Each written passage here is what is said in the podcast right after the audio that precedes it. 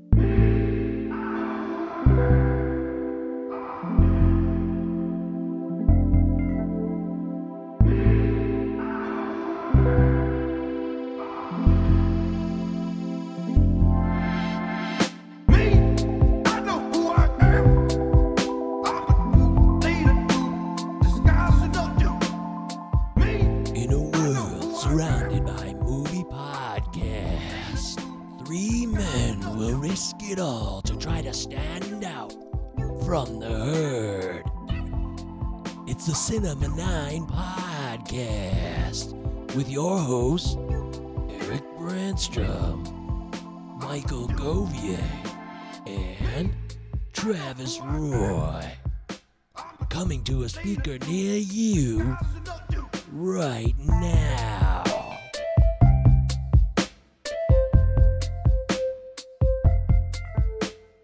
Oh, Hi, everybody. Welcome to the Cinema 9 podcast. What an intro Upgrade. that is. Look at us. We're growing. Our production budget has expanded. We were able to make that happen. we So. have a fanfare. By the way, do you guys know uh, what that sounds from? It's uh the old Warner Brothers home video. Uh, Yes. I always remember Pee Wee's Big Adventure starting right after that. Very good, Eric. Yeah, you nailed it. Oh, that's good. You're definitely a movie buff. Yeah, so uh, welcome to the Cinema Nine Pod. That's Eric, and of course, that's Travis, and I'm Michael. And today's show is going to focus on Travis's choice. It's called Time Bandits. It's directed by Terry Gilliam, and that'll be the main course of our show. Does it hold up or not? We'll find out by the time this episode is through. You can email the show, cinema9pod at protonmail.com. Five star reviews on Spotify and Apple Podcasts, and even Audible. If you use that, it's available to you. Travis Roy, it's uh, Wednesday. We're, It's our third show now on Wednesday. Are you feeling more comfortable about your Wednesday schedule? No, uh, uh, we can never change the day again. My sense of timing and days is just completely fucked and has been. Somehow, every Wednesday so far, it's been both Wednesday and Thursday in my head simultaneously. It's been very confusing. It's awful. I know the feeling. yeah, last week I was like, oh, wait. Yeah, it's Wednesday. Yeah. Eric, you have any trouble? Dude, I finally don't have to watch the movie of the week on my lunch break uh, anymore. Uh, school's out, man. So I am uh, I'm I'm right in summer. I was fucking in my pool all day. I'm getting my I'm getting I'm gonna try to lose some weight, so I'm drinking this LaCroix, which is like tastes like hairspray, but it's zero everything. So I'm you know feeling pretty good about this new lifestyle change. Uh, I'm you, very happy uh, about Wednesday. Have you tried Cherry Coke Zero? No pop, no no chemicals, Even no if it's so- zeros? no sodium Oh. benzoate, no Oh, nothing. Okay. Just water and coffee. That's good. No, I, I don't want to dissuade you from that. That's a a healthy Love Coke life Zero, choice. So but no, Lacroix. I never, I never liked Diet Bossy. Coke ever. I've always hated diet sodas forever. I was like, I might as well just drink the real soda. I mean, it can't be that much worse than the fucking chemicals in the say. diet stuff. So I just drank the regular soda. But somehow, on this date, May- June eighth, twenty twenty two, I drink Coke Zero, cherry only. I don't like regular Coke Zero. It's the cherry Coke Zeros. I, it's uh, shockingly accurate to the taste. It doesn't have that aspartame taste. I don't know what they did. It's probably going to kill me. I'm sure of it, but I'm enjoying it, guys. I am. I'm happy for you. Thanks, Travis. I really appreciate that. Uh, Last week's episode, we were talking about it. Uh, we do apologize. The audio was a little bit of a frustrating situation there, Brian. Brian didn't want that either. Brian was not worthy of that audio. He he felt bad about it too. We don't know what happened, but we hope you still enjoy the episode about young adults. And Brian is a great guest and a good friend of ours for many many decades. So uh, we'll have him on again, and uh, we'll get it right. We'll get that right next time. Uh, we got some future guests lined up. And before that ever happens, you could also be a member of our Patreon. That's right. We've got a Patreon, Travis. What's going on with this Patreon? Uh, well, we record some extra bonus stuff. We have these 10 minute topics that we do before. Just finished our a doozy. show. We just finished a doozy. Uh, these boy. topics can be anything from very light and frivolous to evidently heavy as a fucking rock and dropped on our head unexpectedly. So that was interesting. Uh, leave it to Govier to surprise me and Eric. I surprised myself. I had a couple different choices and I didn't know which way I would go. And it just kind of came out of my mouth. And once we were recording, that's what happened. So, yay. Uh, there'll be more of them. And we've already got three. Two are up, and we'll put up the one we just did, of course, uh, a little bit later on. And if you want to be a part of it, it's in the show notes, the description in the mm-hmm. podcast, the Patreon link. It's all there. So if you want to support the show, you can give us. I mean, what's our cheapest? It's like a couple bucks. and- Three dollars, I think. It's Yeah. $3? negligible. So- a negligible Yeah. amount. It's doable. But it's a wide range, right? There's also the super duper level where you can be a guest on the show. We do. We have the, the there. It runs the gamut from very cheap to very expensive. If it's very expensive, we'll let you be our friend for an hour and a half. That's exactly right. For the price of much- a can of Lacroix, and this will be definitely better than this horseshit. Oh man, you're really down on Lacroix. I know Steve would be pissed right now because Steve He would be- loves loves himself. LaCroix. He lives by it. I think Steve he still LaCroix. swears by it to this day. It really does. Tastes like fucking Aussie. Tastes like Aussie Mega Hold. I've never tried air spray, but it smell. I know the smell. I can smell that right now. Takes me back some to the time. '90s. Spend some I time remember since I've the- used airspray. Oh, uh, Yeah. hairspray. what were those big cans of the '90s? They were mega Aerosol. cans. Aquanet. Yeah, it was like Aquanet. Aquanet. yeah, That's what I was thinking of. Thank yeah. you. That's Little bit good. purple thing. guy It had like a net on it. Oh, Yeah. it was a. It was just like a big can too. It was like Yeah, big. it was like big. the ozone breaker. Here, I got the ozone breaker. Man, You gotta break through that fucker. There's still Bay some movie. left. Uh, I wanted to mention real quick because I got chastised at softball Hmm. on Sunday because I made a I made a derogatory comment about the upcoming release of Jurassic Park Dominion. and someone had a problem with that. Oh.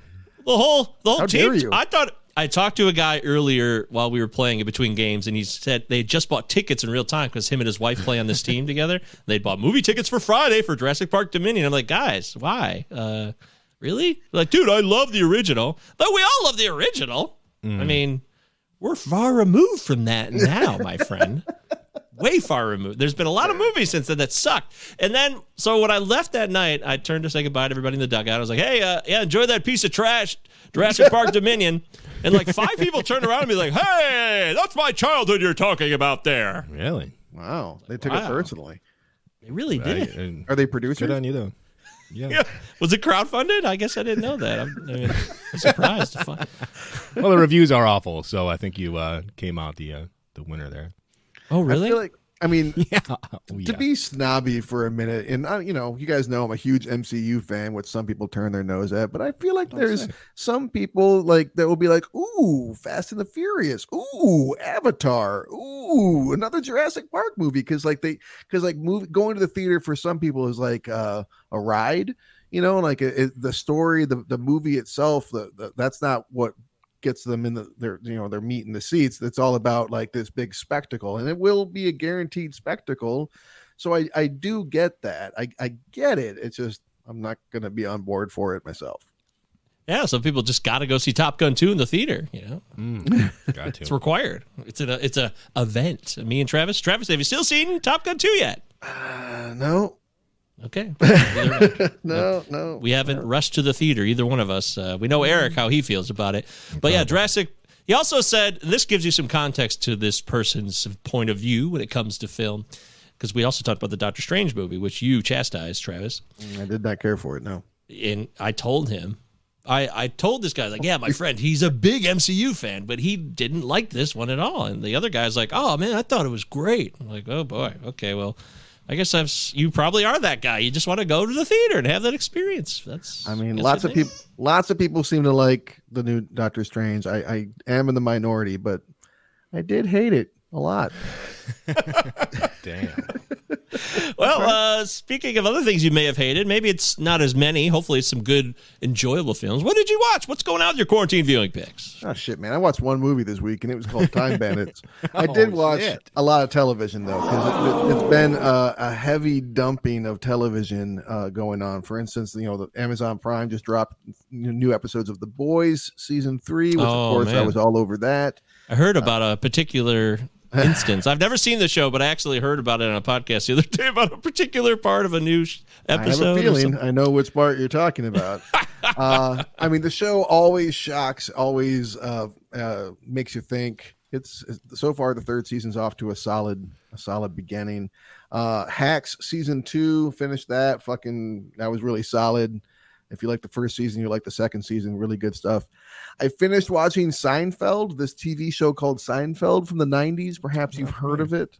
Seinfeld. Well, I've actually got. I still have the, the last episode to watch, but other than that, I'm through all nine seasons. And my main takeaway from this season, Mike or uh, Eric, recently you you posted a joke on a, a group that we're a part of, uh, where you referenced the film Krippendorf's Tribe, and it's funny that you. yeah. It's Yeah, funny that you did that. I had to laugh when I saw that because I'm like, I've been thinking about Krippendorf's Tribe a lot lately because like I laughed my ass off through Seinfeld, of course, but every yeah, episode once or twice, I'm reminded, yes, this is the era that produced Krippendorf's Tribe. Yeah. Yeah. That's pretty much my uh, review of Seinfeld. Still great. And also my other my other point is that like holy shit, there's when I think of Seinfeld, there's like so many classic episodes that really stand out to me, and I was amazed at how many of those episodes that like come immediately to mind were uh, to mind were from the first and last seasons. Mm. Like like there's a ton of classic episodes in both those seasons, and there's a lot of great stuff in between too, of course. But that that last season's underrated. I think a lot of people think of the uh, the last episode and kind of like to excuse the first the last season, but there's so much good stuff there. Last Huh. but not least, you guys have seen that show, Seinfeld. Familiar? Yeah.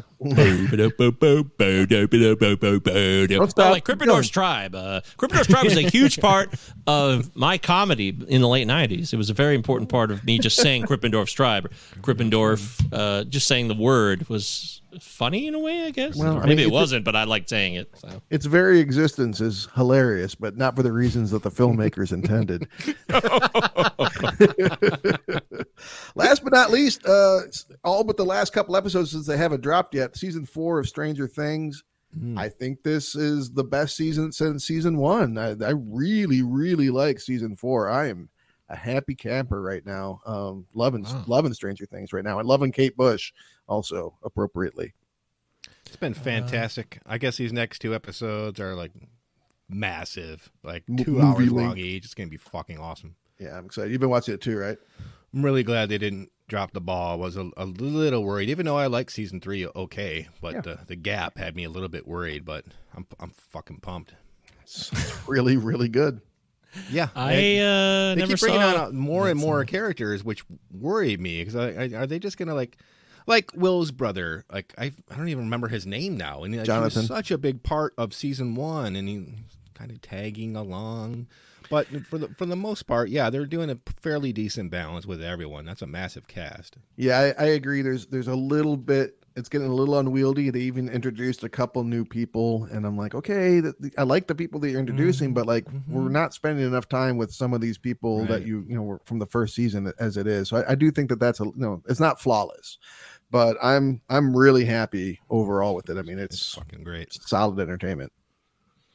Wow. Okay. Well, I I think I definitely saw season one for sure, and I don't. I saw season two because that was the one with the weird beginning where Eleven's like in the city, right? That beginning of season two. That wasn't the beginning. That was like that was like towards the end of that season. But yeah, that was the the, the most that hated, was season two. yeah the most Polybog. hated episode of of Stranger Things. Okay, but then I saw season two. I, so I'm two down, and I got to catch up. I'll try to get no, there. that's so. that's season three actually that she leaves. Right? Oh, is it? yeah, yeah. That's Oh, well, season three shit. that she leaves. Maybe I'm much more caught up than I thought. good. What the hell? Yeah, two was good. I don't even remember anymore. Where are we? What year Season is it? three, she leaves and she comes back and she gets and she saves him at the mall when the, the skin Mm-hmm. flayer or the mind flayer is he's shopping. He's like grocery shopping or something. He's like Yeah, getting something at the mall. Yeah, yeah. Well, you know I, I'm lost. That's why- I need to go that's why I back and a- like dive in. that's why I had to go back and dive in. Yeah. Okay, I'll follow your lead. You're a wise man, and you know about entertainment. Travis knows a thing or two about entertainment. He really does.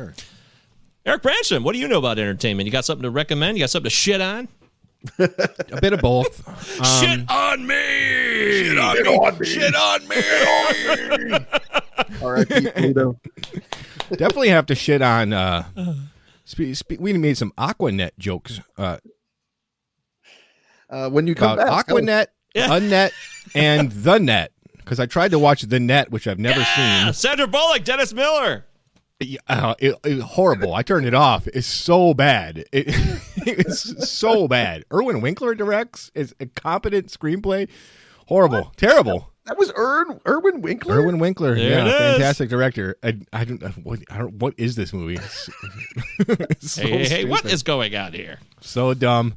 Had to shut it down, man. Um, and then Annette, we have the Net, Annette, and then Aquanet. Unnet is I, for some reason, dude.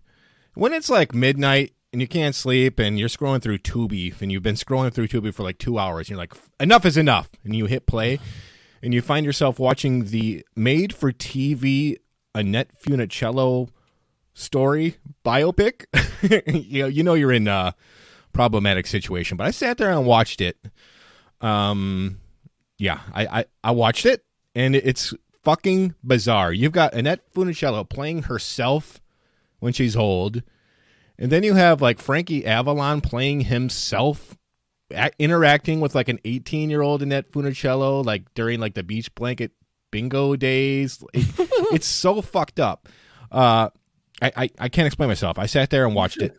Uh, got nothing from it, and then when it was over, I questioned my entire life. Got the diary out. Um, Lake Mungo, I, I remember, and I talk about it all the time. Like, oh, you got to see it, man. You got to do. Oh, it's, not that good. Uh, yeah, I I over I overestimated it all these years. It's standard. Um, Norm Macdonald, nothing special. You know, he was that? recorded this special just on his computer to get Oh. all of his material out before. It was essentially before you know during the lockdown, and he didn't know what was going to happen to himself, and he put it out there. It's about fifty minutes of material with just no drops, no nothing, just him turn, hitting record and just doing it on his screen. It's fantastic. Uh, it, yeah, I mean, he's essentially trying out material. So you've got big laughs, and then you just got like, mm, you know, that would probably get cut from a, a regular special.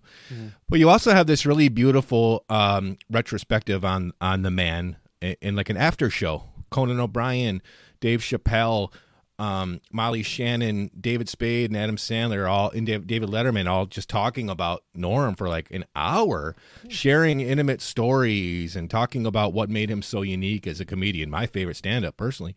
Uh, re- really recommend it, man. Uh, I really like that Netflix put this together. It was it was touching. Uh, so all- for all the naysayers out there, Netflix was like getting shit on recently, but with Stranger Things 4, this beautiful special, um, yeah, keep at it.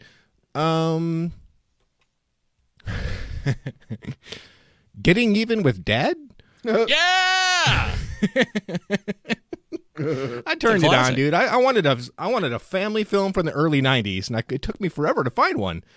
I hit play, and I'm glad I did. Saul Rubinek, Gailard Sartain, Ted Danson, Matt Culkin. It's fun. I enjoyed the movie, and You know, the that was that. early '90s produced Home Alone. Just saying, that was a pretty big family friendly. yeah, man. You, it seems like you were insinuating that it was hard to find one. Well, I you know I burned through. I was like Indian in the cupboard came up. I watched that, hated it. And I'm like, what, what else Oh, we got here? I couldn't find Remember batteries that? not included. Yeah. Do you remember that preview on the Ninja Turtles VHS, the Indian in the cupboard preview? I absolutely remember it. I never actually. Yep. Absolutely They remember. really he opens to the sell cupboard and Lightfoot's like, uh, bright light. And then they're like, this summer. Um, even then, I was like, who cares? But yeah. Good book. oh yeah, vastly superior book. Yes. There you have it, man. The net right. and Annette Funicello and Aquanet. And Aquanet, Oh. apparently. Get the net. Get the net. Uh, all right. Thank you, Eric. My name is Michael, and I I watched. Uh, man, it's one of my favorite movies. I got. I wrote it down on my list of favorite movies. Uh, but I wouldn't probably wouldn't bring it to the show. Although I would, I might bring it to the show again. But I'm going to talk about it. So I forgot about it. Just one of the guys, 1985 film about yeah. a, a woman who goes undercover at a high school way before Never Been Kissed. Dude, So- my Venus saw my penis, and the damn thing came between us. Isn't that the isn't that the same movie? Oh wait, that was a different movie. That was a different movie. It was like the same movie but reversed because there was a movie where a dude pretended he was a woman. Oh, That you're, you're just one of the oh. guys was a hmm. woman pretending she was a man. I apologize. I have no idea what hmm. movie I just quoted, but it was the same movie in like the mirror universe. Oh, I believe it. Yeah, I'll tell you. What was that The called? big My line Venus that is your stands out penis? for me. Yeah, my Venus is your penis. Who was Come the between star? us? Who was the star of Joyce Hyser, a gorgeous woman, by the way, a Gorgeous. beautiful woman who never. She is. She was. She was beautiful. Uh, re- that's what kind of ruins the movie a bit. Is like now watching it, you're like, I mean, come on.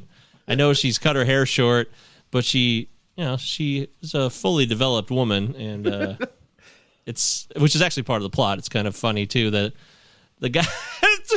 Where do you get off having tits? It's such a weird line. That's the line, and like the culmination of a serious moment in the movie. And this movie is in the lineage of Billy Zabka. He's the bully in this Oh, hell one, yeah. so Oh, the- wow. he- he's the main Yes. bully. This is a year after Karate Kid, and he's back doing his thing. You got Arye Gross playing a super nerd, and uh, it's a it's a strange movie. But the movie line that stands out the most in this probably has to be "All Balls Itch," as a brother tries to teach his sister that yes, all balls itch. Okay, so it's a great, I, uh, it's fun, it's still fun. I googled my Venus is your penis or whatever My the hell you said, Travis, my and Venus my malware saw. is on fire. My Norton is like blowing up, so I might get Yeah. some I pu- wouldn't have- pu- I computer problems recommend that. anytime. My Venus saw my penis, and the darn thing came between us. Okay. Uh, I can't wait to find out what that's from. Uh, I uh, another movie I loved as a kid, which is odd. Uh, Christine, I love Christine. It's such a Oh, great God, movie. yeah. Amazing. I watched this movie so many times growing up. Like I, I could quote the whole thing from beginning to end. And at the time, I didn't realize that it was John Carpenter when I was a little kid because I didn't really know who he was yet. But the fact that I loved Christine and I loved Big Trouble in Little China growing up, like those were two huge influences on me as a kid. Just reminds me, you know, you mentioned Carpenter as one of your favorite directors mm-hmm. last week, Travis, on our segment about our top three favorite directors, and it reminds me of just how much I appreciate his work. Uh, Christine has really got some great practical effects efforts with the cars. The car, it Yeah. still looks good. It does because it's not CGI at all, and mm-hmm. they had to. They had to. I thought that they had just played stuff in reverse, which they did do, but they actually had hydraulics that mm-hmm. crumped, crushed up the car, it, and mm-hmm. then they would play it back to make it go back to its form. But it was real hydraulics on there, so they really had mechanical shit. I mean, John Carpenter always goes the extra mile and Christine still has that look. And plus, there's that old man who sells the car originally, who's still really, really creepy. Uh, God, that guy always freaks me out. He's the same guy who plays the neighbor in Home Alone, the guy who's next door. Yeah. They think's the murderer. Blossoms Roberts.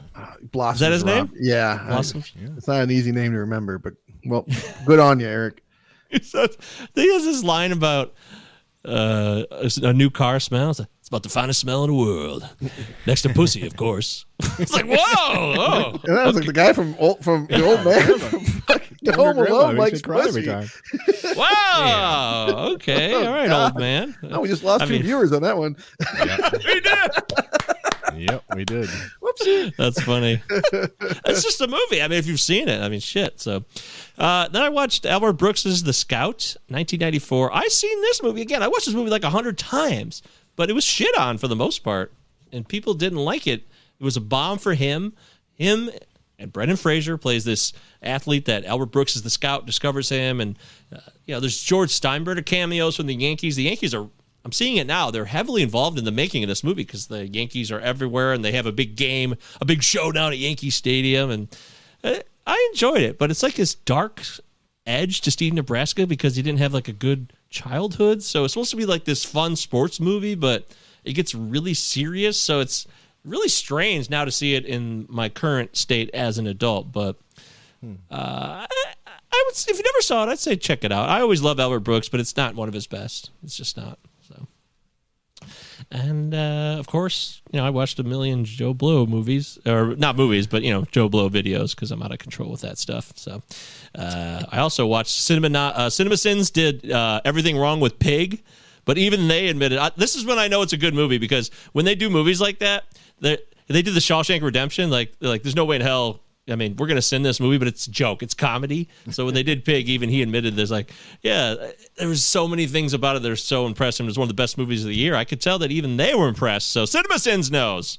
Even though they make fun, you can always find things in movies that are funny, and I always appreciate what Cinema Sins does. So good on you guys. You're good, fine people wherever you live. I was going to call them Americans, but I don't know if they are. Cinema Sins has become the new bully, or maybe uh, um, or Paul Schrader? Paul Schrader, for instance. I, I, I, every episode you're talking about it, but it's what you're watching every week, I guess. But again, I Joe must Blow is what I've been watching most recently. That's definitely become it. Joe Blow. by so. these people. Yeah, Joe Blow. Are you employed, sir? Uh, yeah, I went back and watched the the uh, Snyder cut again too, and uh, Oh my god. I just thought I wanted to take another look at it. I've been really thinking a lot about Batman vs Superman and everything that could have happened there. And also, I uh, watched. I never saw it because I saw the first one in theater. The Amazing Spider-Man. I saw the first one in theater. I was like, "Oh, cool! Let's watch this in the theater." And I never saw the second one though, because I, just lost interest, and I also had some other things going on. Uh, it's pretty bad, just like everyone said it was. Part two. You got Paul Giamatti. Like, they, there's so much shit crammed into the movie. It's insane. Like, it doesn't make sense. Yeah, But then you're not, you're not wrong. yeah. Well, you find out after the fact, or at least I found out after the fact, that they were really trying to set up too much, so they kind of screwed themselves by trying to cram all this shit to set up future movies that never got made because the movie sucked. Yeah, got to give it that ending though. That ending's pretty bold. Yeah, yeah. It, I, you know, I I don't know why people get so pissed about Garfield. Like, a lot of people, I guess, didn't love him as Spider Man, and he was more of like a. He wasn't. I don't know, it seemed like less nerdy, I guess. Something a little bit more pretentious or something. I'm not sure what it was, but I always love Andrew Garfield and what he does. So I don't know. I can't can't help myself. I enjoyed it, but I wouldn't recommend it. Definitely not recommending the film. So, uh, so there you go. That's some stuff that I watched. That's some stuff that Travis watched.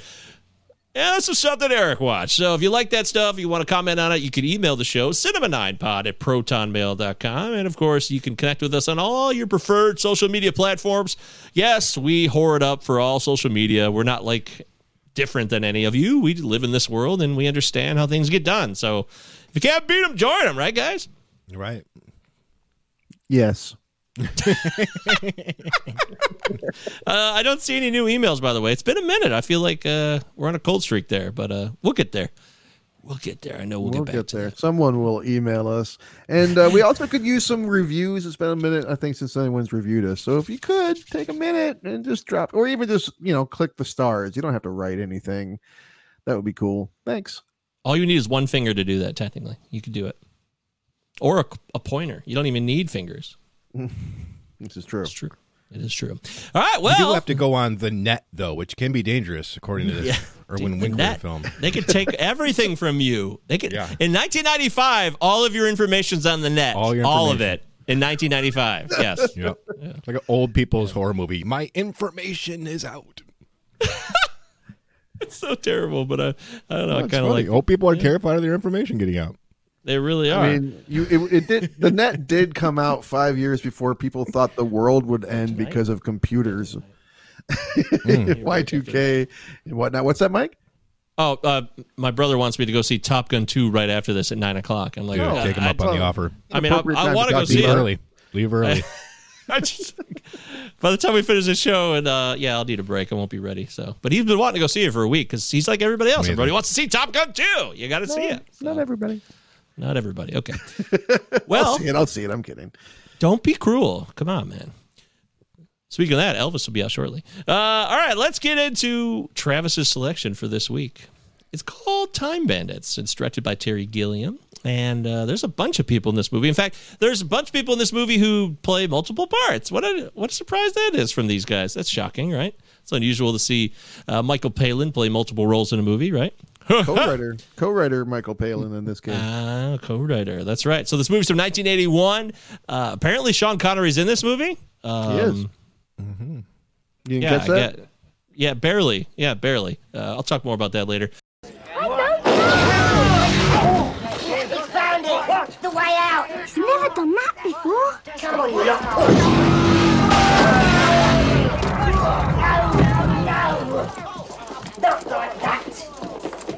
for me to give the order. Right. Ready? One. Stop! Stop! You never start on one. Whoever heard of anybody starting anything on one? What is it then? Two or three? Three! What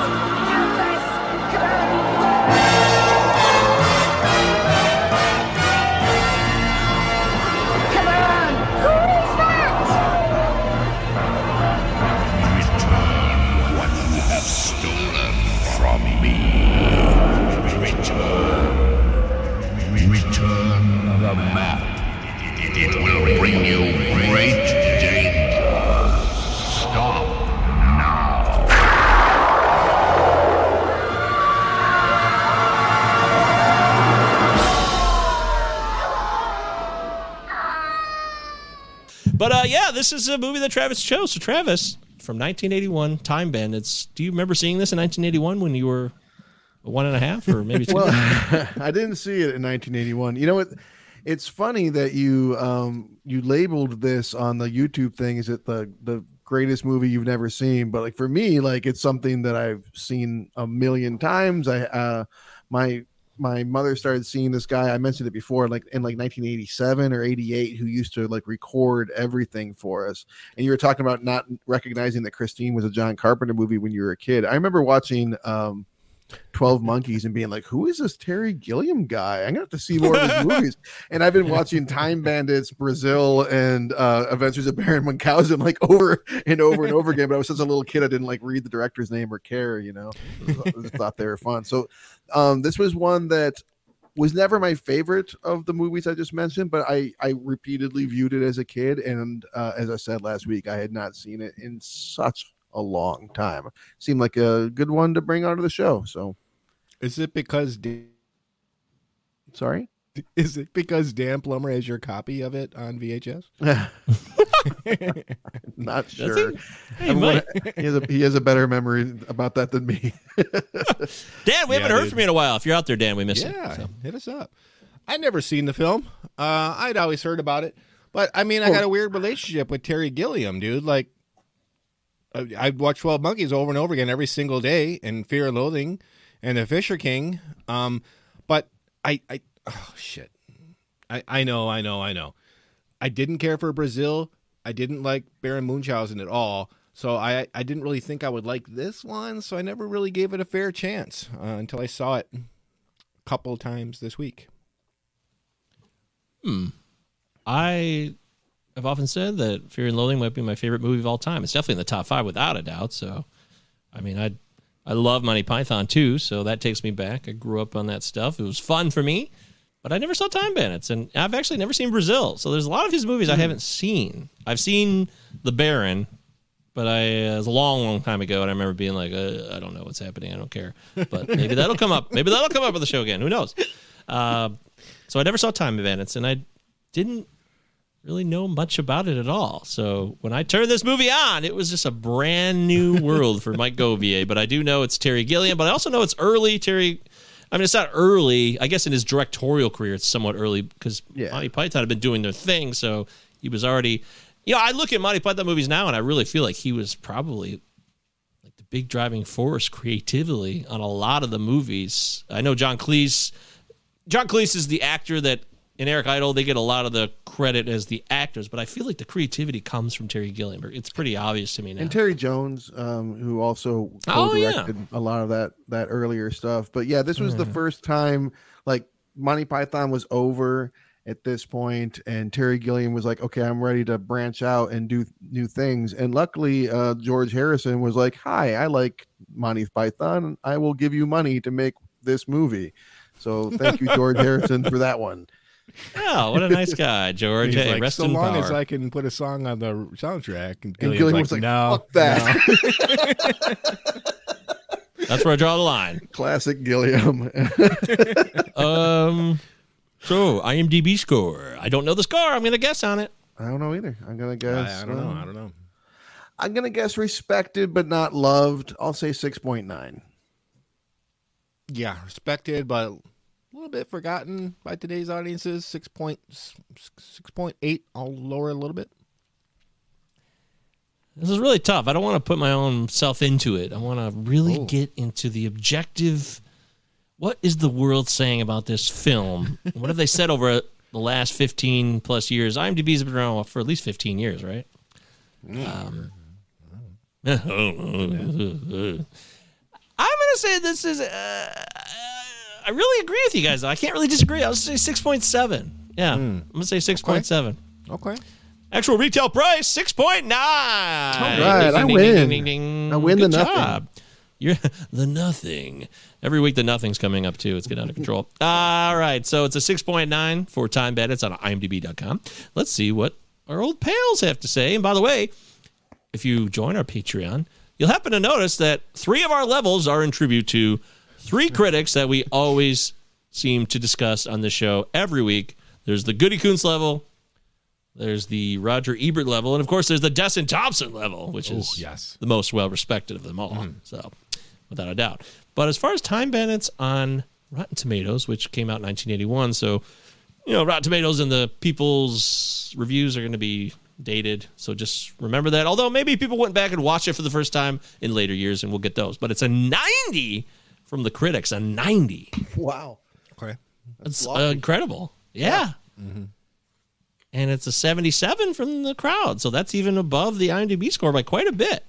So this is weird because I feel like this is a big disparity between what we got I- on the two different websites. I have a theory. I think that it has a lot to do with the fact that the Rotten Tomatoes, a lot of that isn't that kind of like a Metacritic thing where it kind of where it kind of um, like aggregates all the scores together and stuff, and those reviews would have been coming out in 1981. My dog is eating my um, headphones as we speak. That's Don't eat my headphones. Sorry. Um, so literally, she was trying to eat my headphones. Anyway, um, so it would make sense, right? IMDb is newer, so like more modern sensibilities of people reviewing it versus like the, the people when it came out, where it would have been more dazzling, perhaps. Interesting. Yeah, that's that's a, a wise piece of advice here. I like what you're saying. Uh, how about we go? Well, the New York Times. How about Vincent Canby of the New York Times? This is uh, apparently in August of 2004. All right. A cheerfully irreverent lark, part fairy tale, part science fiction, and part comedy. Hmm. Okay. Is that wrong Mildly, about it? mildly amused. Okay. uh, Again, more descriptive it. of, of plot than actually. It's a Charlie Chaplin originally. So, hey guys, sorry, I'm just we're looking at the IMDb picture of Michael Palin, and he's got a Hitler stash as his profile photo, which is also the Charlie Chaplin mustache, which is kind of weird because Charlie Chaplin, you know, that's that's complicated over there. So, so, so. Anyways, go ahead, Travis. So. I don't remember what I was saying. It's cool. I don't remember where we are. Who are we? Uh, we were talking about the movie, and that's right, Roger Ebert. Roger Ebert and Hitler did a October twenty third, two thousand four. Roger Ebert said this. This was pre jaw surgery. Amazingly well produced. The historic locations are jammed with character and detail. This is the only live action movie I've seen that literally looks like pages out of Heavy Metal magazine. Oh wow, Heavy Metal reference. Okay. Okay. Kind of cool. So he was impressed and good. Yeah, that's cool. Uh, Good. I read the full review though. He he had some issues. I don't, I don't remember, I don't remember Oh, verbatim, but he, he did have some issues with it. Yeah. Well, that that little piece taken out. Yeah, that synopsis. Uh, how about uh, Dan Jardine from Apollo Guide? I don't even know. Dan All right. Jardine. Hey, I love the. Apollo guide. I, have no idea a what that is. regular. I've been a subscriber for decades. The film's charm rapidly wanes as it becomes clear that we are bearing witness to a comedy with few jokes and an adventure movie without a sense of joy. Wow.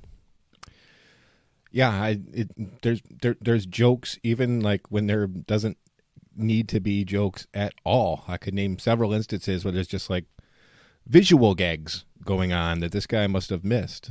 So I don't know. Yeah, I mean, I kind of, I'm, I'm kind of seeing what this guy's saying right here. There are, I mean, this movie is just an amalgamation of all types of shit, right? It's got so mm-hmm. much, mm-hmm. so many mm-hmm. genres are jamming together as Terry Gilliam likes to do. He doesn't want to be stuck. I mean, it's always fantasy with him a lot. It's a fantastical film, but there is constant little jokes that, like, the Napoleon thing that was fu- unbearable for me. I'm sorry. It's like, good God, man, this it. joke is not funny. I'm sorry. I love Ian Holm, and I, I I'm into this movie early on, but that that was just like a it, the movie stopped for me there, and I wanted it to move past that. I'm with you. That's that's for me. That's the least good part of the whole movie. Oh, okay. Is good. that whole So- sequence? And I, I think Ian Holm was good casting there. But yeah. That's, Oh I agree. yeah. Oh, absolutely. I, I'm with you there completely. But so the jokiness, uh, you've seen this movie a lot, Travis, and you had a nostalgic factor to it. Is this movie funny to you today? I laughed at exactly one moment, which was in that scene, so it wasn't completely without va- value. But when they they sing and dance, and then they turn to the stage manager and say, "How was that?" and he's putting his head in the noose, I, I got I got a laugh out of that. yeah, that that okay. So that was kind of funny. He originally had the revolver to his head before Right. that. He's like, "God, this is awful. I want this to end." That was a little. That was They funny. I agree. They don't make those kinds of good suicide jokes anymore for good reason, mm-hmm. but it still made me laugh. You know, I mean, we've all been in a situation we would just do anything to get out of. I can understand that, but yeah. So so Terry Gilliam has this movie here that is is this a kids movie, guys, or not? I thought it was when I was a kid. So I'm gonna say yeah. I'm gonna say yeah. It's it's aimed towards kids. Definitely. Yeah, it's a classic early like late 70s early 80s PG kids movie that is not afraid to scare the shit out of kids while also entertain adults. Yeah, that sums it up. David Warner ready to wear some crazy outfit and be terrifying.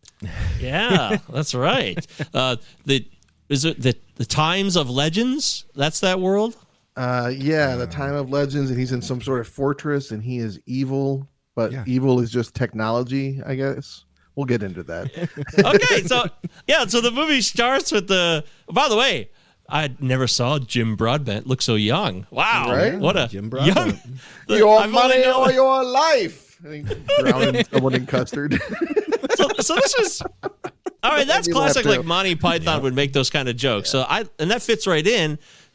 But then it's like, is that just like a quick side joke? Like 'cause it seems like it's supposed to be part of a theme of the movie here. The the money or life is a symbolization of this people. The people are talking about all the technology they have and how they were frustrated because it takes 15 seconds for their ice block to turn into a beef delight and their neighbors have one that does it in eight seconds and that's how the movie kind of starts while the kid is back there reading historical stuff about how warriors had 44 different ways to kill someone and she's trying to set up this dichotomy there but then it's like is it come up again in the movie is this a theme of the movie like uh, technology or the lack of uh, thought that continues to pervade modern culture i'm not sure i'm curious what you guys I, think I think both. Um, at one point, it's kind of muffled, but the kid Kevin asks the the time bandits like, "Why are you always after money? Like this is this is amazing as it is. Like we don't have to like like focus on money. That this, what we're doing is already fantastic."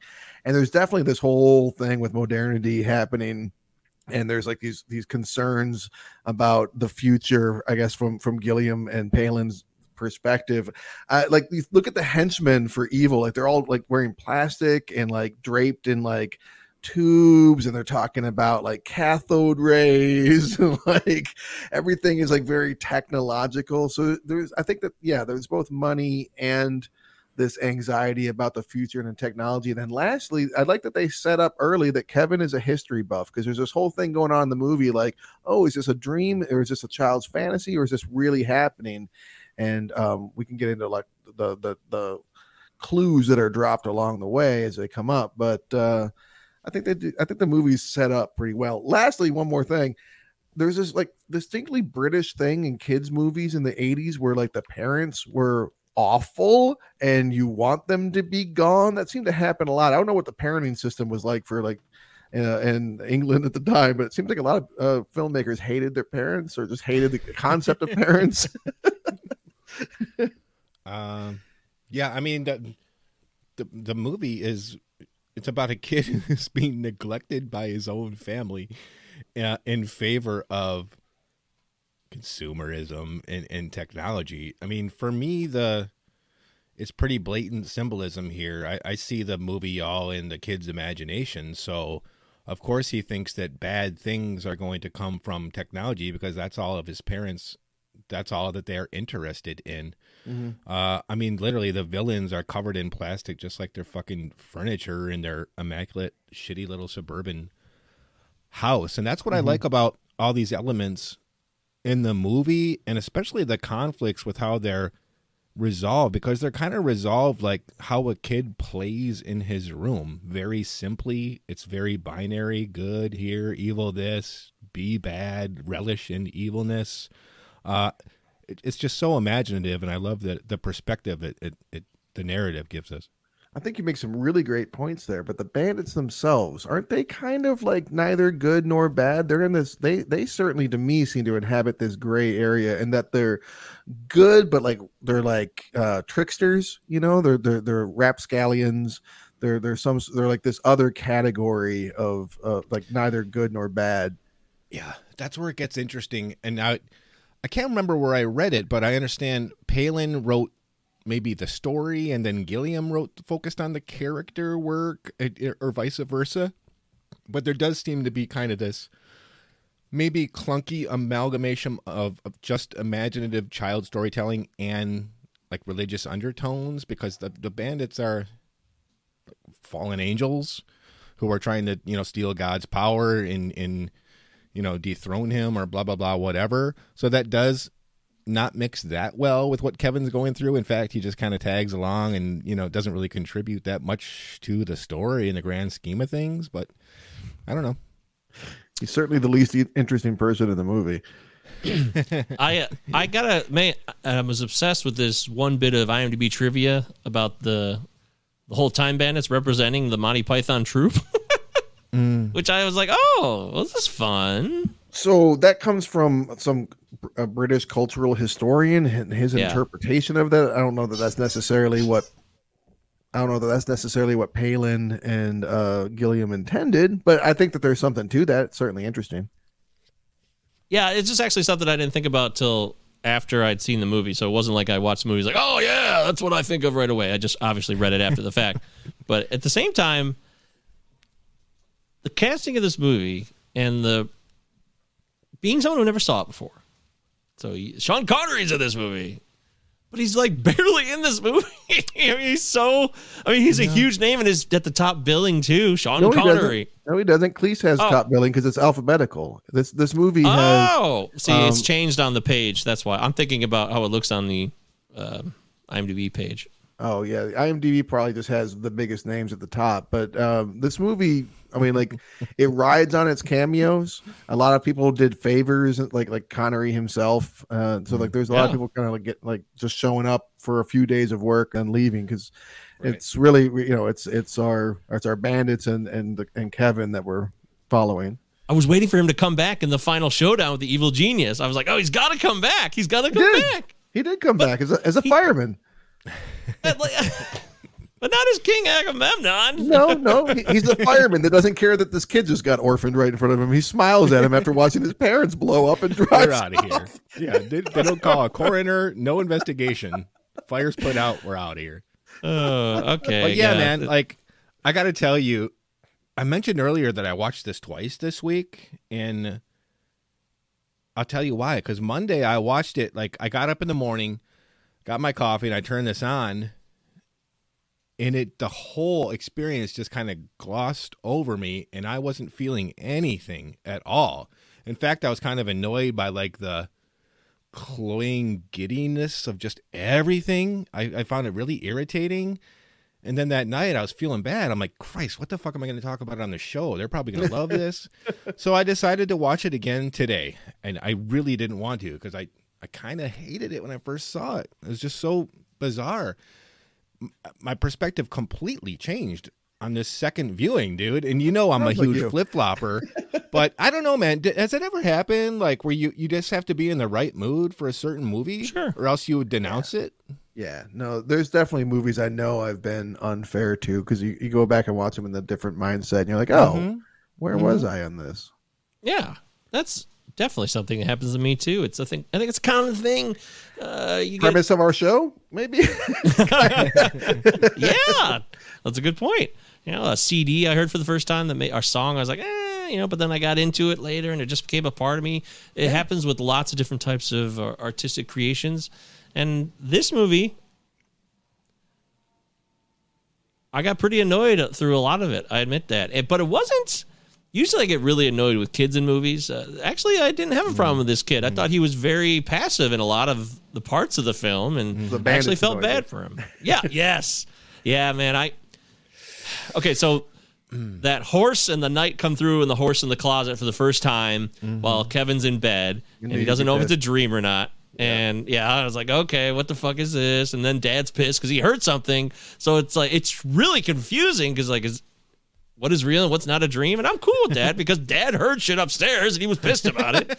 so he so he heard something, and then the bandits come through the next time, and Kevin's been waiting and waiting, and uh, know the whole setup there. By the way, and I guess we should probably talk about this. Is the you know so many wonderful things to look at in this film. Even that room and the way they created the wall that gets pushed back into oblivion, into this open black hole. It- and even the the horse before that with the knight jumping over Kevin in the bed. It, I mean, as far as I mm-hmm. could tell, it's like, oh wow, that looks Beautiful. pretty good. Yeah, it's, and it's like running off into like the wilderness or whatever, and you can see that. Yeah. He's, like most Gilliam movies, the real centerpiece here is the production design and, and how he uses it. Like it's mm-hmm. dazzling. Yeah, the glass corridor that you know Awesome. traps them in that world that they're stuck in. The ogre ship with Mona. Mona, Dude, I mean, it, is it a Terry. Gilliam movie from the 80s if there isn't a three masted ship in it? I know. I actually thought of that, and I'm not. Yeah, that's a great call. How- dude, how many fog machines were on these sets? Another Oh. hardcore Gilliam trait. Remember that short that he did at the start of Life of Brian, the, the Crimson uh, uh, Permanent Assurance? Yeah, Uh, that that that's also epic, but you know, more more pirate ships, I guess. that's a good call. Yeah, so so yes, but the bandits. I was like, are, are we gonna be stuck with these guys? I was actually counting it down, wondering when I would no longer be with the bandits. I was hoping it would not be the centerpiece of the film. And once they, It is called really- Time Bandits. It is called Time Bandits. That's my that was my concern too. But when Kevin dude. separated from them after the wonderful Robin Hood exchange, where the poor are punched in the face, they're Terrible given money. the wealth is redistributed, but they're punched in the face because that ogre, that doofus, just had that's what he does, and nobody knows why. So, it was funny. John Cleese says Robin Hood. John Cleese gets to say he played Robin Hood in a movie. He does. So that's something I didn't know, but when he left the bandits after that scene and shows up with Connery killing the uh, whatever that guy thing or was Yeah. man or half beast. The Minotaur. Oh, it was a Minotaur. Oh, yeah, okay, it's, it's a Min- I mean, he's not Theseus, but it's clearly a Minotaur, which I love the Minotaur because it's just like some buff dude with like a Yeah. decomposing uh, bull's head on his own. Like, oh, this So I person thought he was wearing it. like a berserker, deranged Yeah, right. berserker type, which and it got twisted into this Minotaur myth, which is cool. I thought. Okay, well that makes sense. But my bottom line is once that separation happened, and I thought the Time Bandits would be away from the film, I was like, okay, so where are we going now? and I was kind of excited about it. I got to say, uh, they're annoying on purpose, probably, uh, Yeah. because you already described the characters that they are in a way. But I really found myself being annoyed by them. I really did. Oh man, dude. But yeah, that first viewing, it, they were intolerable for me. Mostly because like I think David Rappaport's a was a pretty fine actor. I, I he's pretty good as Randall. Dude, I love the wizard. they'll God bless like so Kenny good. Baker and Jack Purvis and Mike Edmonds, but they're just such bad actors. Like so much mugging and just like there's so much fucking mugging that they do get irritating. I actually think that Jack Purvis is the best actor out of all of them. Myself, Mm. uh, I, I think that I I like David Rappaport. I loved The Wizard when I was a kid. Um, uh, I, I actually think he's not that strong in this. I don't, I don't know Hmm. he's kind of the lead in some ways, and I don't, I don't think that he's quite up for it. Frankly, I I I, I think Jack Purvis when his reaction when um, when Kenny Baker's character Fidget dies, and I think that he's a lot better at um, having a range of emotions. Um, Yeah. That that said, yeah, there is. Um, there are moments where it's like, oh, they're they're bumping into each other again. But my favorite thing about them kind of constantly bumping into each other is like I'm watching the movie and over and over again, I'm like, there's only five of them. Wait, now there's six again. Wait, where's Vermin? Now there's five of them again. No, no Vermin again. Now there's that joke of 'em. sucked too. The vermin eats things. That I didn't think that was Uh, funny at all. They pushed that on me. I think Well, they need I to have Vermin do something because he didn't do much else. So, I mean, it's really, if not the first film where you have a, a cast composed primarily of little people, and you got to give it up for that. Um, but one part of me on, especially on this first viewing, does see this as kind of like I'm sure like uh fucking um Dinklage is would throw a fit about this, knowing you know how he fucking hates the Seven Dwarfs and all this shit. They do just seem like exploited as silly, you know, creatures to laugh at. You can almost picture Gilliam just Little- chuckling, little chuckling behind the camera, like, "Oh, they're bumping into each other. Look how they Right. run." It does Right. get a little cloying. Napoleon and his I like little things hitting each other. You're right. There is probably Hmm. an exploitive element here. Although I will, you know, they maybe enjoyed not having to be like covered in metal or like makeup. uh, like Jack Purvis was in every Star Wars movie, and every time you never saw his face because he was covered in shit. So he, you know, at the very least, they got to like be themselves and actually act as opposed to just being reliant on their stature and the fact that they could fit in some costume. Yeah, I think that's the conundrum of it all. Is like Mm. I'm really grateful for this opportunity. I don't give a fuck what anybody else thinks about it right now because it's better than what I've had before, which says a lot about all the entire thing there. Um, but uh, but I, I just uh, tried to put myself as a first time viewer and be patient. I was once they were separated, I was like, okay, all right, you know, we gotta calm down. We're you know, we got Sean Connery's Sean Connery. I liked how uh, easygoing he was in this role. He was he was like he was just Warm. having a nice time. It, I have a some reason my final memory as a, as a human being of Sean Connery he's kind of like an angry, bitter guy for some reason. I'm not sure where I grabbed that from. I think But Sean was okay. Yeah, maybe that came on later in life, but um, in this one, he's fun and he doesn't take himself too seriously. In fact, he's in the movie and it's a limited role. I was really, really pleased with that whole effort, but He's At the same time- I mean, if if this is indeed, I beg pardon, but if this is indeed Kevin's imagination, his hero is Agamemnon, as stated earlier in the film. So to have him as this warm, fatherly character that's teaching him something that's not technology once again, but it's just imaginative magic is Yeah. is kind of beautiful. But it's also hilarious that this history buff would choose Agamemnon to be like the perfect father, since Agam- Agamemnon killed his own daughter. That's- I was gonna say. I think that maybe there's a message Maybe in there in per- I don't know. intentionally about history textbooks and how history's taught too. So I don't mean, know that for sure, but I wouldn't put it past Gilliam. Odysseus And clearly Pam. a better father. At least he was gone for a while and not bothering Telemachus. Yeah, it's better than better to neglect than kill outright. I would agree with that. so, yeah. yeah, Don't if need we your have to, children. yeah. Um, Hmm.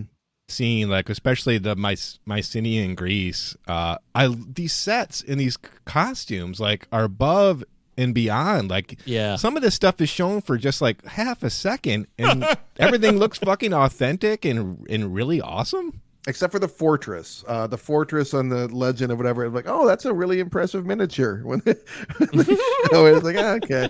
But you're right. There is, I mean, a lot of what you're seeing here, like, um, like the the French battles, for instance. Yeah. like they're on the water, and like you just see like Mhm. this 12 seconds, maybe. You're like, this looks amazing. This is this looks like fucking apocalypse now. right Yeah. yep. I definitely had that feeling as a first time viewer.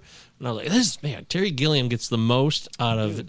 Yeah, he tightens up a shot if he has to, but he still creates a world where I'm believing that that's what's happening in that realm at that time, no matter which scenery they jumped around to. The, the Titanic, even, which was clearly just like one set that they could put on an axis when it went down. But even once they got into the water, I was like, shit, that looks good. Like, I know it's not the Atlantic Ocean, but the water's choppy and it looks large and vast and it looks chaotic too. And I felt weird for this kid. This is a kid actor, but he's still a kid, and he's like struggling in these waters with these adults, which was I was like, wow, these parents really let this Terry Gilliam go to town with this kid.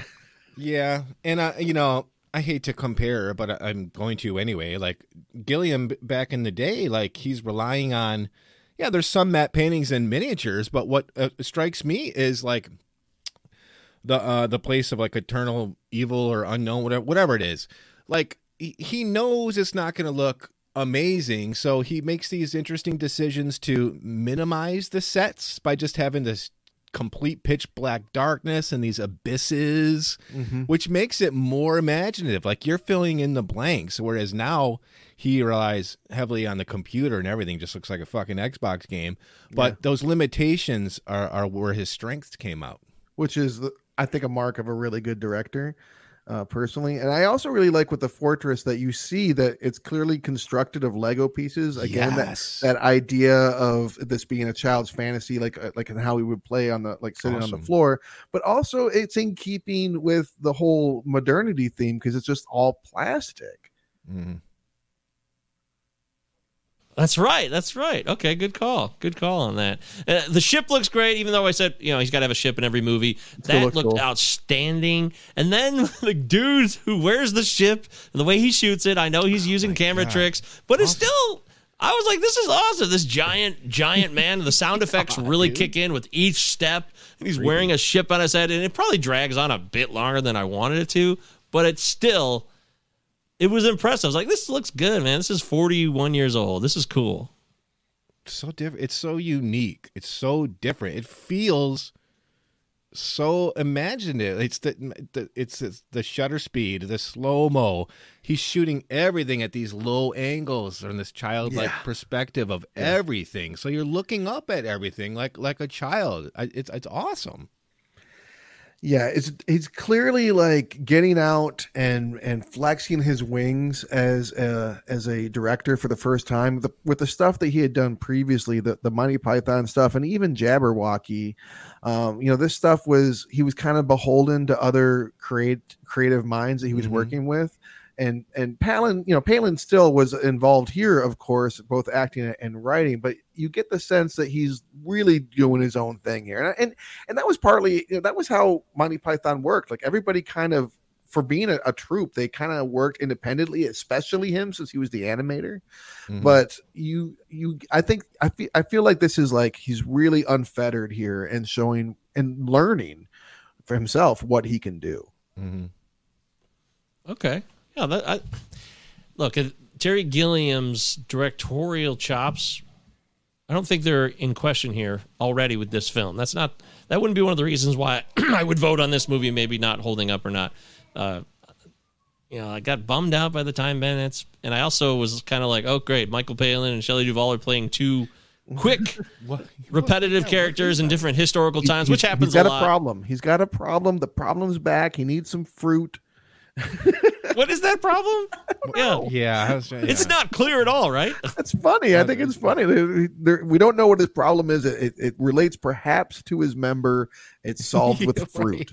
ed Bosby felt he has to wear some bizarre thing once in a while This is And, like, so like, funny. what, what are these people? Because they they're supposed to be the same people. They're popping up in these different era. Is this like a Greek- Reincarnation. I mean, they're they, they're they're hundreds it's of just- years apart from one another. Yeah, so, it's mean, just it's different times and eras, so they're like, hey, fuck it, let's just have them jump in here, and it's fun to let them do different roles. And it's fun when your dog grabs a squeak toy when you're the shooting a clown is show. hey, no squeak toys, non-squeak toys. We're doing a show here. Uh, come here. take it away. I can't Is it move. I'm trying- weird? This is kind of a bizarre confession, but is it weird that I've always thought Shelley is kind of cute? I mean, what makes that a bu- it's, uh, uh, what makes that a bizarre confession? You're well, isn't like she's supposed to be cute. like supposed to nothing. the- You're not Stanley Kubrick. You don't have to view her through any specific lens. All right. Yeah. I'm you not, think she's I'm attractive? You think she's attractive, right? Sure. Do I have to? Uh, she's clearly a fine-looking woman in 1981 in the Time Bandits. I don't even care about that. I just Yeah. all I think about her is in Olive Oyl and Popeye, and I think about The Shining, and that's it. And good for her. And I feel like her life didn't go the way it should have. She got kind of screwed in some of the Yeah, ventures she had, which is unfortunate. But you know, I want to give a lot of credit to my main man who I hmm. don't get to see him in enough movies. And every time he shows up in a movie, though, I'm like, you know what?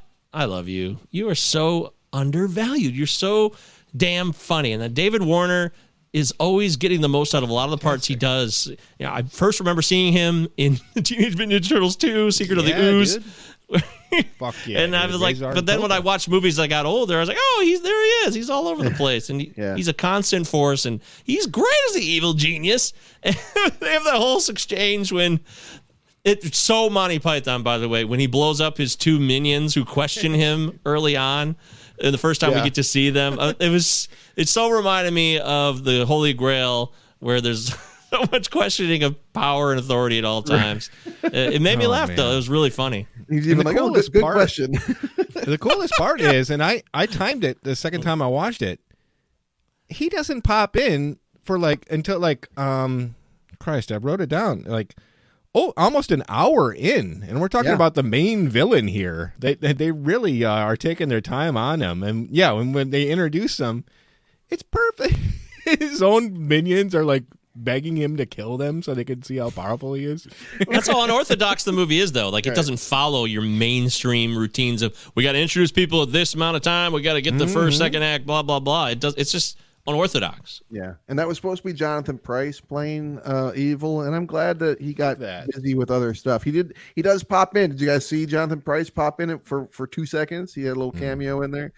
I'm pretty sure it was him. I didn't see him in the cast, but I'm 90% sure that um, when uh, Kevin first shows up in uh, Italy, where uh, Napoleon is taking over, and like he talks to some guy, uh, and he's like, "Oh, you're going the-, before they tell him he's going the wrong way." He's explaining what's going on. I'm pretty sure that was Jonathan Pryce right there. Oh, okay.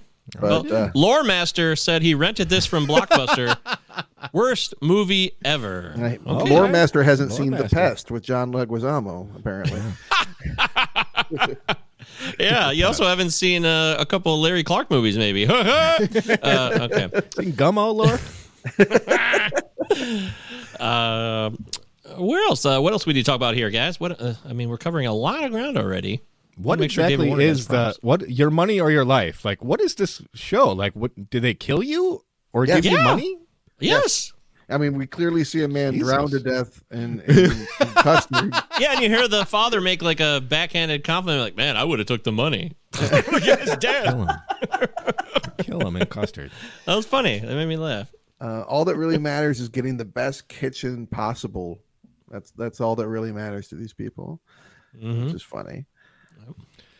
Dude, you dog the bandits, but like I I, I love the bandits the, the second time I saw this. The thing about them that I like the most is like they're so good at teamwork. Like everyone knows their role and like they all kind of know how to accomplish a, a task. You don't have these drawn out scenes where like every one of them has to be so different. They're just kind of like a good team. Mm-hmm. Like when they're when they're when they're stuck in those cages, man. Like it, it's so fucking awesome. Like that whole sequence is amazing. And then Wally's like, "Watch this," because he wants to like he's proud of like how awesome he can he can do this. It's it's Yeah. super fun for me. Hmm. Yeah, no, Yeah. I, I, I, I agree. I, I mean, and shout out to Mike Edmonds who played Og, uh, the only one of the bandits who's who's still alive. Uh, the rest of them have have have passed uh, have passed on. He played Jabba, Yeah. Mike Edmonds did. That's, Well, that's Jabba's awesome. tail. Okay. okay.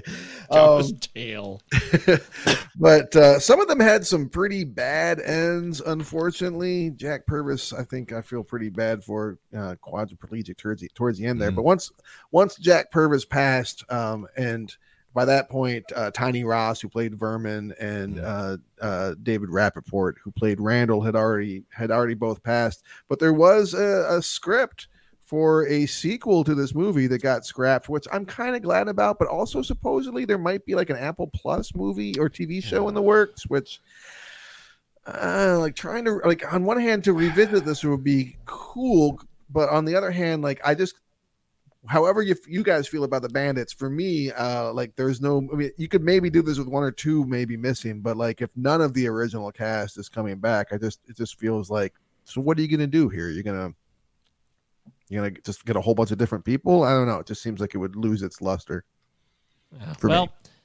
I want to give credit too to uh, Peter Vaughan. Peter Vaughan was Maester Aemon on Game of Thrones, which is like his final role. A lot of people who are younger would be like, "Oh, I'm, that's how I know him," but he was a long-time, hardworking actor, and he plays the ogre in this movie who has back Mm-hmm. problems. He's got real back issues here, and he's going to be helped out by the bandits and Kevin, who really saved the day until they screw him over and throw him in the water. But he's never been happier as an ogre, and those teeth. I mean, that's so funny to think that Maester Aemon is in those teeth in that outfit.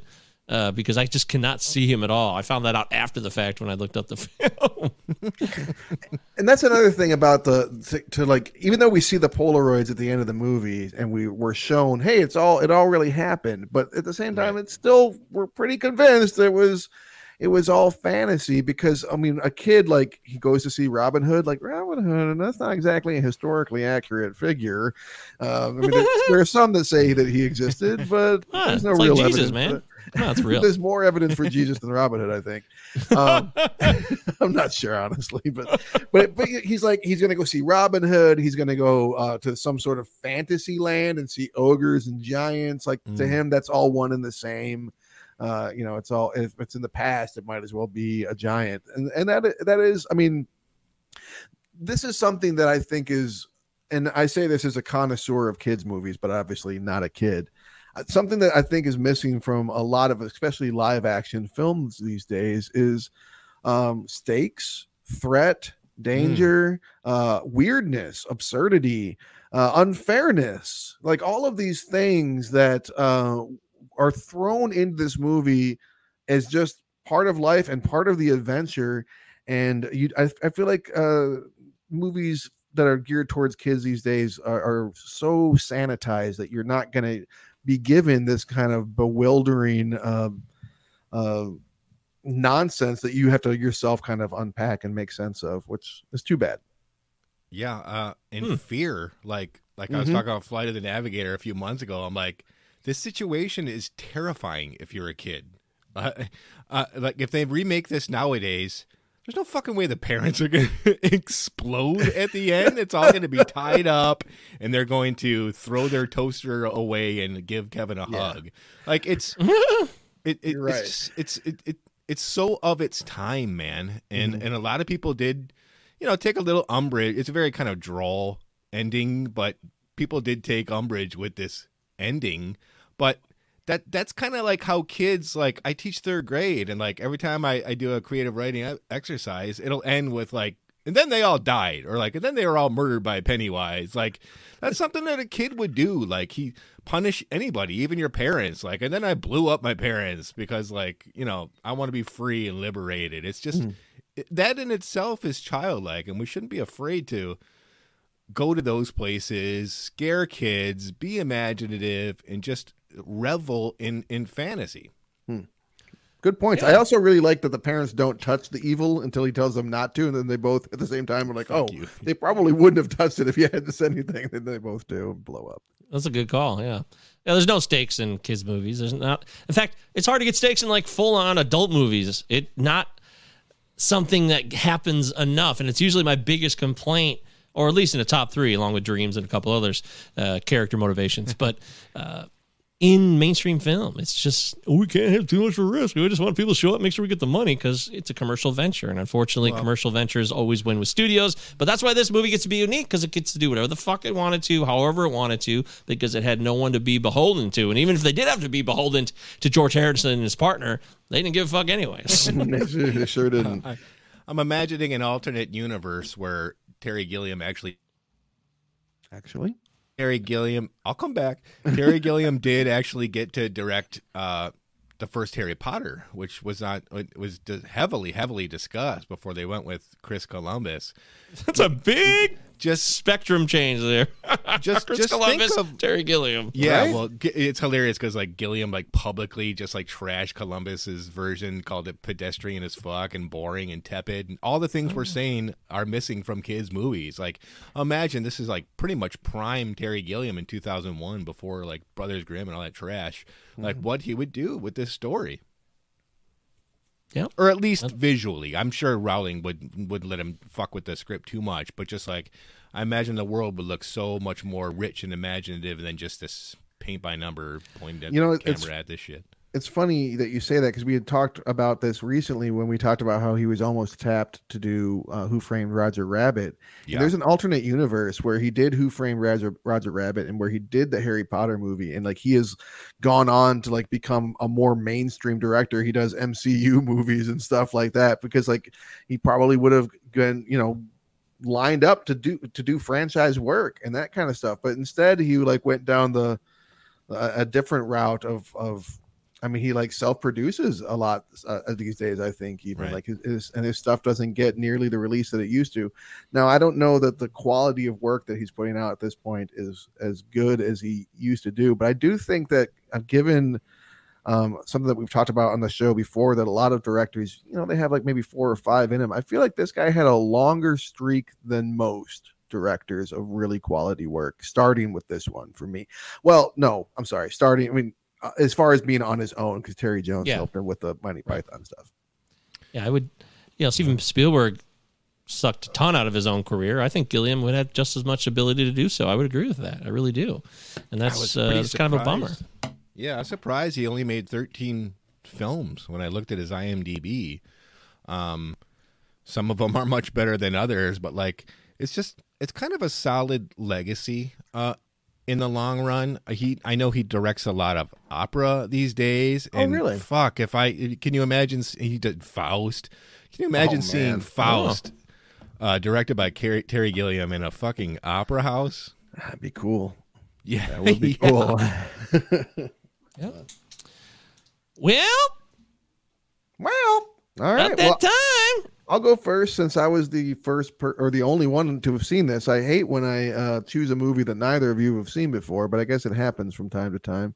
Yeah. Uh, so again, like um, I'm gonna reiterate basically what I said at the top. I grew up with this movie. It goes so far back into my memory that I hardly remember. I, I just know that I had a copy in the house and we watched the shit out of it.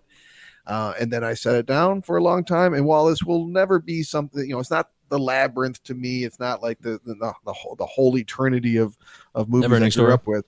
Yeah, never ending story, which we should talk about more often, I guess. Um, Mhm.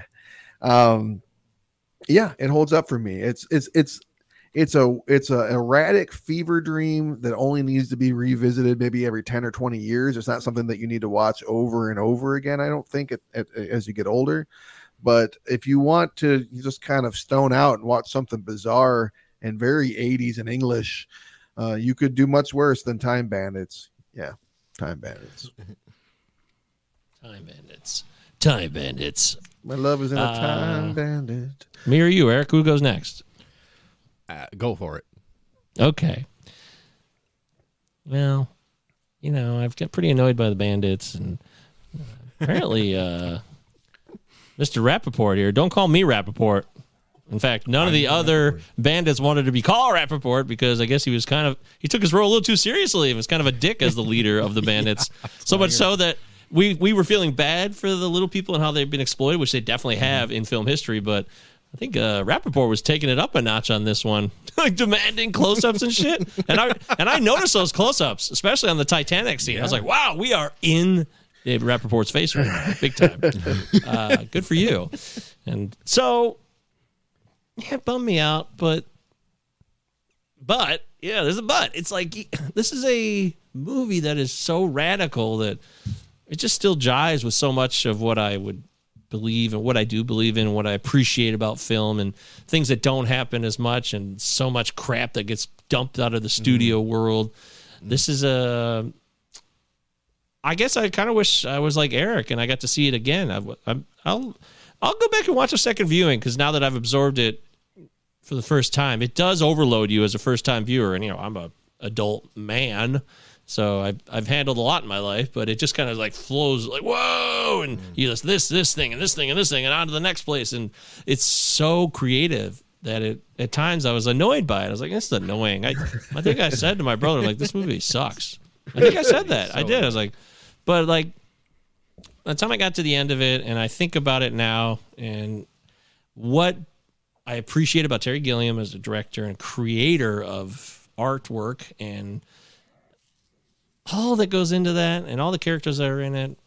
Even though I had some issues with it, I, I think I, I have to leave the show saying that it holds up. I do because it is a unique experience and it also is like you guys have said a few times very much of the era and i think those that's what makes film even more unique than almost anything else is it, it take you to a time and place and not just show you a frozen still or a mm-hmm. sound. It can show you sound and moving pictures and people's mannerisms. There's so many things you could take away from a movie that gives you the most that you could get out of an era. And mm. you know it's not it's not perfect. No movie really is perfect so it really goes without saying i suppose. But it's it holds up. It's a it's an interesting film that i would like to revisit again Right. Yeah, I mean, if you're watching the live stream, just look look behind Mike. We got this little boy like it's like a pig head creature. Uh, it it's just, it's it's so different, man. Like even all this time later, and this precedes shit like Labyrinth and the the wealth of Spielbergian stuff that was going to be coming our way. Uh, it really was, no pun intended, but uh, uh, ahead of its time. And there's there's so many influences in here. Your your head will spin, man. Like, um, it's it, it it's there's uh, Georges Méliès, Fritz Lang is in there, Grimm's for sure. Uh, talking about darker fairy tales for a change, and Tolkien, Lewis Carroll. It's just this amalgam, and and it's in it, and it's not um clunky for me. It's not disjointed. It's just fun. Um it- it- that first time I viewed it, man, I I was exhausted. I was overwhelmed.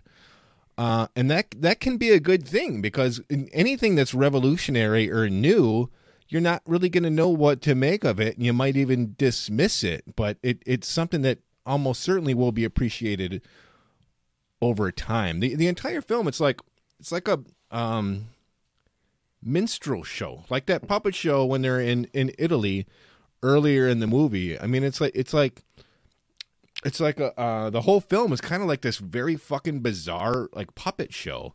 Uh, so imaginative. Um, a lot to say in not a, like a um overbearing way about technology, consumerism. Okay, um, familial neglect. There's themes here. Um, and it, it definitely held up for me, man. I, I'm so glad I returned to it because it, it holds up, man. It's fucking awesome. Man, I'm glad you watched it twice too. That would have been Yeah. awkward had, uh, had you hated it. It happens. I've I've hated it movies that we've watched, but it's always nicer when you guys like the ones I pick on a completely ego trip reason. But I like it when you like the movies I like. Hey, good for you, Travis. Look at that. It's your Come big in. day on the Cinema 9 podcast. I feel So there it is. Yeah, hey, you are validation, do you, boyo? All right, so there it is. Time Bandits in the can. Thank you for Travis for selecting that film. It was, I'm glad I got to see a new film. It's always that's two straight new ones. Maybe it was three straight. I don't know what the third one. uh, Roger was- Rabbit. Oh yeah, I, I picked that one.